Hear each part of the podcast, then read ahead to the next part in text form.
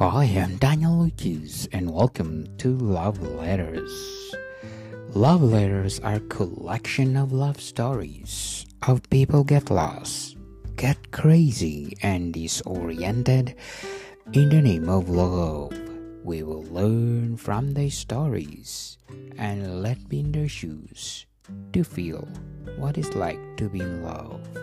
And today we're gonna talk about Conjugal love. Conjugal love refers to love in a conjugal relationship that is in a marriage, since the word conjugal is defined as related to the relationship between married partners. Marriage does not necessarily involve love between the partners.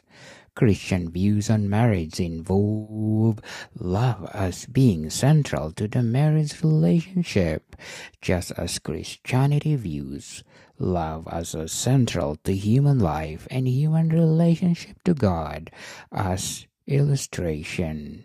This statement from the New Testament that God is love, the Christian expectation is that the physical act of making love in marriage will be integrated into complete love between the two partners. The Catholic Church, like the Orthodox Church, views marriage as a sacrament. The Catechism of the Catholic Church devotes the section of the topic of a conjugal love. The first paragraph of the section states conjugal love involves a totally in which all elements of the person enter appeal of the body and instinct power of feeling and affectivity, aspiration of the spirit of will. It aims at a deeply personal unity, a unity that beyond union in one flesh leads to forming one heart and soul.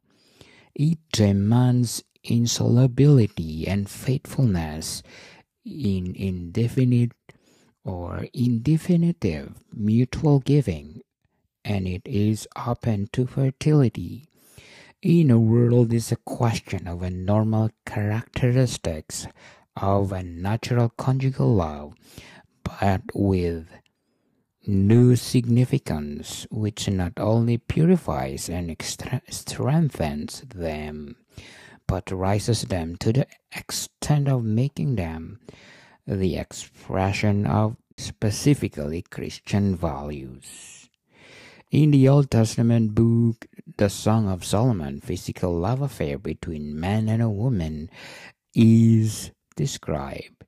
Christians have generally taken this book as showing a picture of love from God to people and their responding love for God. This interpretation implies that there is a strong connection between physical love in a marriage and love between God and human beings. Morgan people, thank you for listening and see you soon.